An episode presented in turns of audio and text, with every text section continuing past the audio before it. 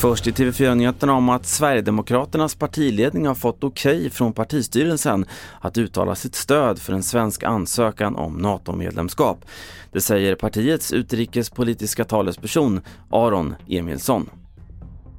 Ja, vi har eh, i verkställande utskottet nu beviljats ett eh, manöverutrymme och ett mandat från partistyrelsens sida att om eh, Finland signalerar ansökan om NATO-medlemskap här i närtid så är vi beredda att uttrycka eh, detsamma från Sverigedemokraternas sida, det vill säga att Sverige då bör ansöka om medlemskap i NATO. Mer om det här på tv4.se. Mariupols marina styrkor skriver på Facebook att staden nu förbereder sig för en sista strid för att försvara hamnstaden som belägrats av ryska styrkor i flera veckor. De kallar det den sista striden eftersom ammunitionen nu börjar ta slut och tillägger att styrkorna nu omringats av den ryska armén.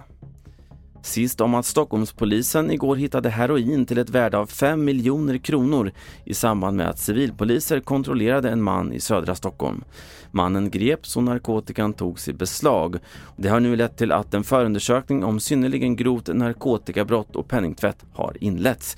Fler nyheter i appen TV4 Nyheterna. Jag heter Carl-Oskar Alsen.